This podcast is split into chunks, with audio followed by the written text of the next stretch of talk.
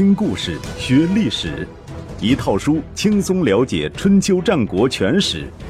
有声书《春秋战国真有趣》，作者龙震，主播刘东，制作中广影音，由独克熊猫君官方出品。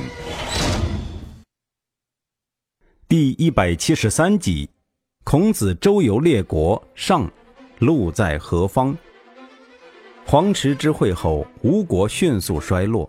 多年来一直受到吴国控制的鲁国获得了喘息的机会。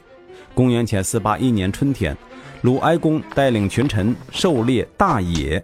大野在今天的山东省巨野境内。叔孙周仇的家臣子除商在巨野泽中猎获一头奇怪的动物，体型像鹿，尾型像牛，全身鳞甲，头上独角。这怪物把大伙都吓坏了，以为是不祥之物，但又不敢妄下结论，不知如何处理。有人突然想起，孔丘博古通今，无所不知，连防风氏的骨头都认得，想必也能认得出这头怪兽。人们于是将怪兽送到孔丘家里。孔丘看了之后，很肯定地说：“这是麒麟。”至于麒麟究竟是什么动物，后人一直争论不休。现代生物学也给不出一个结论，有人认为是天上有地下无的神兽，有人认为就是非洲来的长颈鹿。本书作者学识有限，在此不进行讨论。这一年，孔丘七十一岁，两年前他才结束了十余年的流浪生活，回到曲阜。孔丘从大司寇上离任，离开鲁国是公元前四九五年的事儿。据《史记》记载。当时齐景公对孔丘十分忌惮，曾问自己的大臣：“孔丘在鲁国为政，鲁国必然强大，对齐国大大的不利，有什么办法可以让他离开？”有人建议说：“最好的办法是让他感到沮丧，心灰意懒而自动离开。”于是齐景公在国内精选美女八十人，让他们穿着性感的衣服跳舞，又选了一百二十匹好马，训练成舞马。可以随着音乐的节拍而翩翩起舞。这两百人马杀到曲阜，立刻引起了轰动。季孙思微服前往观看了三次，仍然觉得不过瘾，干脆向鲁定公请了假，成天泡在戏园子里观看演出，不理政事。季孙思的家臣、孔子的学生仲由都看不下去，对孔丘说：“先生可以走了。”孔丘闭着眼睛思索了半天，说。今天国家要举行交际，如果大夫们还能分到祭肉的话，我就留下。在孔丘看来，所谓国家大事，无非祀与戎。就算鲁哀公和季孙思不理朝政，只要在祭祀的时候表现得像个样子，也就可以了。没想到季孙思接受了齐国送来的美女和舞马，连续三日没有上朝，祭祀的时候也没给大伙分肉。孔丘万念俱灰，果断地带着学生离开了曲阜。大夫师己听到消息，跑出城去送行，说：“这实在不是老师您的过错呀。”言下之意，错不在你，你又何必走呢？孔丘的回答是：“我可以唱首歌吗？”没等师己反应过来，孔丘已经扯开嗓门唱开了。那妇人的口啊，可以让人出走。那妇人的话呀，可以叫人身败名裂，悠闲自在呀，聊以消磨时光。师己回去后，季孙思问他孔丘说了什么，师己如实相告。季孙思喟然长叹说：“他这是为了那些女人的事在怪我呀。不过叹归叹，曲阜城内舞照跳，马照跑，仍然是一片歌舞升平。”孔丘师徒离开鲁国，第一站来到魏国的首都地丘，开始寄居在仲由的大舅子家里。魏灵公听说孔丘来了，马上召见他，问道：“您在鲁国拿多少年薪？”孔丘说：“六万。六万不是人民币，也不是美金，而是粮食六万。具体是什么单位，史料上没有明说，有可能是六万斤。这在当时足以支撑起一个家庭的体面生活了。”魏灵公马上开给孔丘六万斤粮食，让他安心在魏国生活。然而不久之后，有人向卫灵公说孔丘的坏话，卫灵公耳朵软，派大夫公孙羽甲出入孔丘的住处，名为探访，实为监视。孔丘也是个政坛老鸟了，怎么会看不穿这等把戏？于是只在地丘居住了十个月，便主动离开了。孔丘打算前往陈国，经过匡地，弟子颜高为他驾车，进入匡城的时候。拿着马鞭指给孔丘看，说：“我曾经到过这里，当年就是从这个缺口进城的。”这个动作让城墙上的守卫看到了，他们仔细一辨认，咦，坐在车上那个人不是鲁国的杨虎吗？原来孔丘长得和杨虎有几分神似，而杨虎曾经迫害过匡人，这个误会差点要了孔丘的命。匡人马上一拥而上，将孔丘师徒团团围住，不由分说，先囚禁在一所房子里。颜回走得慢，落在后面，五天之后才赶到匡地。孔丘见到颜回，又惊又喜，骂道：“我以为你死了呢。”颜回笑嘻嘻地说：“您还活着，我怎么敢死？”师徒俩握手而笑。然而形势并未因颜回的到来而好转。无论孔丘怎么解释，匡人就是不相信他不是杨虎，但也没有任何证据可以确认他就是杨虎。学生们都感到很害怕，生怕匡人不理智，做出什么出格的事来。孔丘却很淡定，安慰学生说：“自从周文王死后，周礼不就掌握在我手里吗？如果上天打算毁灭周礼，我这个后人便不应该掌握它。”既然上天不想毁灭周礼，匡人又能把我怎么样？颜回听了，长长的松了一口气，脸色顿时变得轻松。其他人却似懂非懂。这就好比一个人带着珠宝被强盗绑架了，却自我安慰说：“别怕，如果上天要我死，就不会让这些珠宝落在我手里。”孔夫子的逻辑，为师不是一般人能够理解的。后来，匡人果然把孔丘他们放了，不是因为孔丘知道周礼，而是因为他派几个学生回到地丘去找了大夫宁虞，宁虞派人出面澄清，才得以真相大白。顺便说一下，宁虞是个有名的聪明角色，《论语》里孔丘曾这样评价他：“邦有道则治，邦无道则愚。其治可及也，其愚不可及也。”国家政治清明的时候，宁虞就聪明；国家混乱腐败的时候，宁虞就装疯卖傻。后人将“愚不可及”作为一句成语，形容愚蠢到了极限。其实他的本意是更高层次的聪明，是难以企及的。经此劫难后，孔丘师徒又返回了地丘，住在瞿伯玉家里。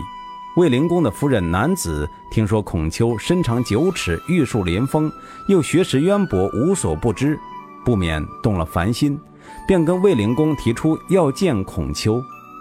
前面说过，南子是个极其风骚的女人，而卫灵公是个不怕戴绿帽子的男人，甚至曾经派人到宋国接男子的情人前来相会。现在男子要见孔丘，卫灵公怎么会不答应呢？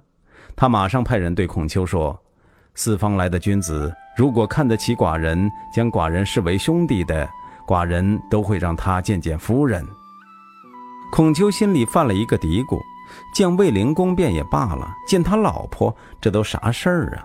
推脱道：“孔丘不敢。”使者说：“什么敢不敢？实话告诉您，就是男子夫人亲自提出要见您，别不识抬举。”孔丘跟着使者来到后宫，进门之后，面朝北行稽首之礼。男子从帷帐中行拜礼两次，身上的玉佩叮当作响。这就是关于这次会见的全部记载。至于是否发生了其他事情，任由读者发挥想象。回来之后，学生们都围着孔丘问这问那，孔丘面色潮红，只是说。我原本不想见他，既然见了，便以礼相答。众友很不高兴，认为老师不老实，没有如实交代全部情况。孔丘急了，对天起誓说：“我如果不是所说的那样，就让上天厌弃我。”这样，在地丘住了一个多月。有一天，卫灵公邀请孔丘出游，孔丘去了。卫灵公和男子同乘一辆车，宦官雍渠为车右护卫，让孔丘乘第二辆车招摇过市。男子还不时回过头来，朝着孔丘妩媚一笑。满街的百姓都指指点点，搞得孔丘面红耳赤。于是说了一句很有名的话。吾未见好德如好色者也。经过这件事后，孔丘下定决心离开魏国，带着弟子来到曹国，又从曹国出发前往宋国。宋国司马桓颓恃宠骄横，听说孔丘来到了宋国，怕他为宋景公所用，派人跟踪孔丘。见到孔丘和学生坐在一棵树下讲学。桓颓的人便砍倒那棵树，学生们一看来者不善，心里已经猜到了七八分，对孔丘说：“咱们还是快走吧。”孔丘不以为然地说：“上天让德行降临在我身上，还颓又能把我怎么样呢？”这一年，孔丘五十九岁，按他自己的说法，早就过了知天命的年龄，因此对于种种困苦，他总是安之若素。表现得极为淡定。话虽如此，宋国还是待不下去了。孔丘只好又来到郑国，在新郑城外，孔丘和学生们走丢了。一个人又冷又饿，身上又没钱，只能倚着东门外的城墙发呆。学生们四处找他，有个郑国人对端木赐说：“我在东门看见有个人，他的额头像唐尧，他的脖子像高陶。”他的肩膀像我们郑国的子产，自腰以下比夏禹差三分，长得倒是一表人才，只不过虚弱疲惫的样子，就好像一条丧家之犬。端木赐一听，连忙让他带着去找，果然找到了孔丘。端木赐将那人的话一字不漏地告诉孔丘，孔丘欣然笑道：“他形容我的长相未必准确。”但是说我像条丧家之犬，还真是很形象啊。孔丘终于来到了陈国，寄居在公孙贞子家里。在陈国，孔丘再一次展现了他渊博的知识。有一天，一只隼落在陈敏公的庭院中死去，身上插着一支奇怪的剑，剑杆是枯木做的，剑足是石制的，剑长一尺八寸。谁都不认识这新石器时代的武器。陈敏公早闻孔丘大名，于是将他请去辨认。孔丘看了之后说：“隼飞来的地方很远呐，这是肃慎部落的剑。从前周武王攻灭商朝，打通四方道路，让蛮夷部落各自进贡那里的地方特产。肃慎部落进贡了这种剑。先王为了昭彰美德。”把肃慎进贡的剑分赐给长女大姬，又将大姬许配给胡公，让胡公建立了陈国，将珍宝玉器赏赐给同姓诸侯，是要加深亲族的关系；将远方献纳的贡品分赐给异姓诸侯，是让他们不忘记义务。所以把肃慎的剑分赐给陈国。陈敏公试着派人到旧仓库中寻找，果真找到了这种剑。孔丘在陈国一住就是三年，三年间，陈国一直处于动荡之中，吴国和楚国交替入侵陈国，日子过得很不太平。终于有一天，孔丘对弟子说：“回去吧，回去吧，我家乡那些小子志大才疏，不过好在没有放弃追求。”一行人于是收拾行李北上，但又没有直接回鲁国，而是返回了魏国。经过蒲地的时候，不巧当地正发生叛乱，叛军封锁了道路，不让孔丘通过。孔丘的学生中有个叫公良如的，长得人高马大，素有勇力。见到这种情况，便挺身而出，说：“当年我追随老师在匡地遇难，现在又在蒲地遇险，看来这也是我的命运呐。如果再被人囚禁起来的话，我还不如去死。”带着自己的几名随从主动出击，所向无敌。叛军害怕了，派人交涉说，只要孔丘不去魏国，我们就让你们通过。孔丘听到了，马上回答：“好。”叛军不放心，要求双方举行盟誓才放他们走。孔丘也一口应承。离开蒲地后，孔丘便命学生选准道路，直奔地丘。学生们大吃一惊，都说：“老师，您总是教导我们做人要守信用，刚刚和人家宣誓不去魏国，怎么就不遵守了呢？”端木赐更是直接质问：“盟约难道可以撕毁吗？”孔丘用手戳了戳端木赐的胸口，说：“笨蛋，我是受到威胁才跟他们签订盟约，我自己都不相信，神怎么会相信？老师，您实在是太坏了。”卫灵公听说孔丘又来了，高兴得不得了，亲自跑到郊外迎接。至于男子有没有跟着去，就不得而知了。卫灵公问孔丘。您刚从蒲地过来，对那儿的情况想必有所了解。您看我们现在出兵讨伐叛军，行吗？孔丘说：“行。”卫灵公说：“可是我的大夫们都说不行，他们的意思是留着蒲地，日后可以对付晋国和楚国。如果我们现在就讨伐他，恐怕不好吧？”孔丘说：“那里的男人不跟叛乱分子合作，宁死不屈。”那边的女人都想往西边的黄河上逃跑，真正需要我们去讨伐的不过四五个人罢了。为什么不去进攻？卫灵公说：“哎，您说的对。虽然他这么说，可是始终不见动静，这事儿最终不了了之。孔丘也看出来了，卫灵公已经老了，无心于政治，更不想有所作为。他不胜落寞地说。”只要有人肯用我，给我一年时间就会见到效果；给我三年时间，必大有收获。可惜，这时候晋国正值中行氏范氏之乱，赵鞅率军东下进攻中牧，中牧地方长官毕西率领部下背叛晋国，派人请孔丘去中牧共举大事。孔丘不禁有点动心。仲由说。以前您教导我们，凡是亲手干过坏事的人，君子是不会与之同流合污的。现在毕西在中牧反叛晋国，您却还想去，是怎么回事？孔丘说：“我是那么说过，但我也说过，真正坚硬的东西是怎么也磨不坏的，真正洁白的东西是怎么也染不黑的。只要我去到那里，那里就会是王道乐土。子路，我可不是一个葫芦啊！”怎么能够只挂在墙上，中看不中吃呢？回想起来，这已经是孔丘第二次动这样的念头了。前一次公山不妞请他出山，由于学生的劝阻而没有去成。这一次比西向他招手，还是被学生劝住了。从这两件事不难看出，孔丘始终还是抱有理想主义的态度，认为只要给他机会，他就能改变世界。自此之后，孔丘在魏国过得郁郁寡欢。有一天，他在屋里敲磬，这是一种石制乐器。有个打猪草的农夫从门口经过，听到庆声，就感慨地说：“这是心里有苦闷呐，而且还很固执，没有人理解就算了，何必那么放不下呢？”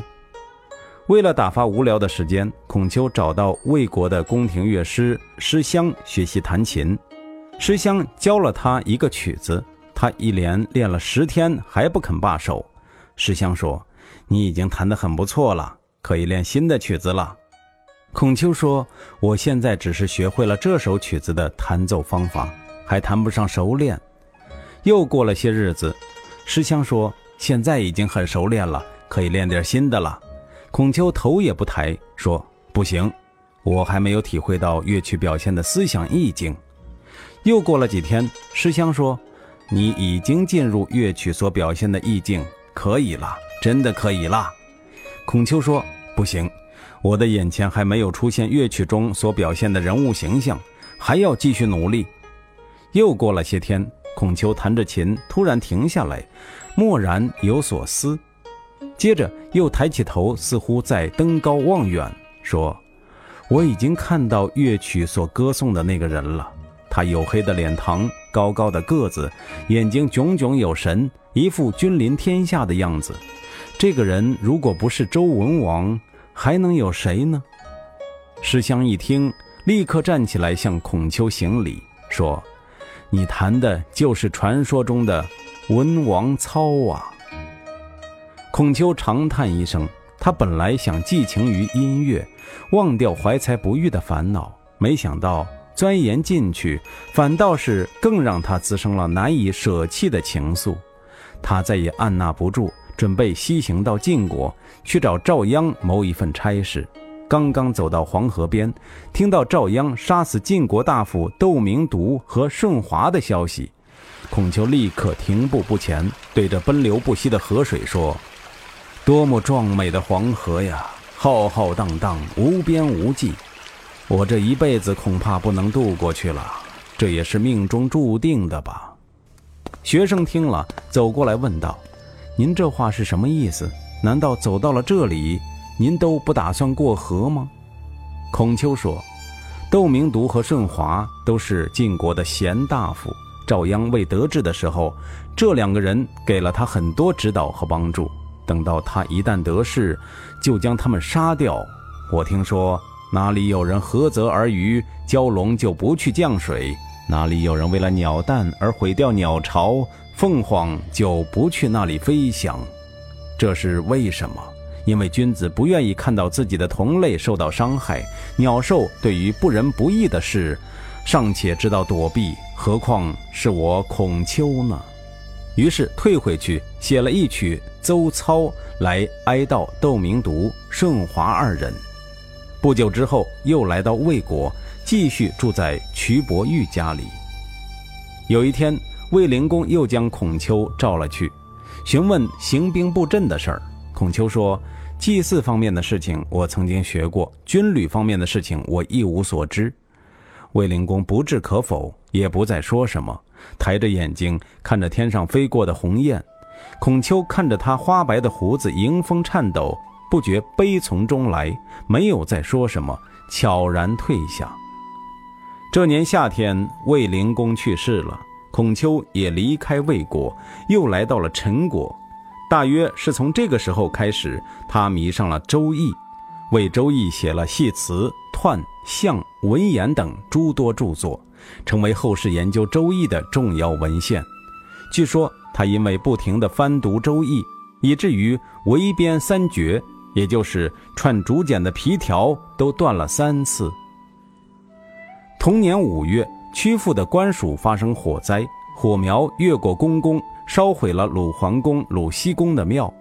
孔丘在陈国听到火灾的消息，通过《周易》推演，准确地判断出了受灾的房屋，其环西乎？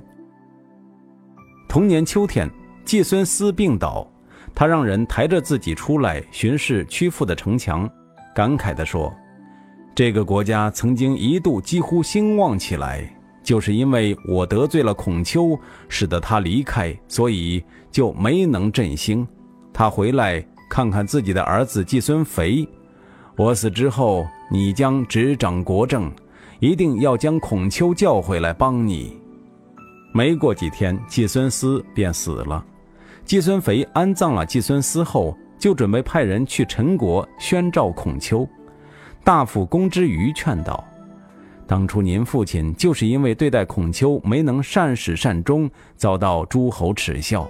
今天您要用他，如果再不能善始善终，只怕又要惹得诸侯们耻笑了。季孙肥说：“那怎么办？”公之于说：“可以考虑让他的学生冉求回来。”于是季孙肥就派人去叫冉求。冉求准备动身前，孔丘对他说。鲁国派人召你，不是小用，而是大用。你可要努力。也就在同一天，孔丘感慨地说：“回去吧，回去吧。我家乡那些小子虽然志大才疏，文章却是斐然成章，我都不知道该怎么引导他们了。”冉求听了，心头一热。端木赐心里明白，孔丘也想落叶归根了。给冉求送行的时候，再三交代。回国一旦获得任用，别忘了想办法将先生也接回去。冉求回国的第二年，孔丘从陈国又来到蔡国。这时，蔡昭侯正准备去吴国访问，因为此前蔡昭侯未经与大臣商议，便和夫差同谋将蔡都迁到了周来。大臣们担心这次他又有什么阴谋，所以在大夫公孙偏的带领下，将蔡昭侯杀死了。在这种情况下，蔡国也不宜久居，孔丘只好继续流浪，来到了楚国的叶邑。叶邑在今天的河南省平顶山境内。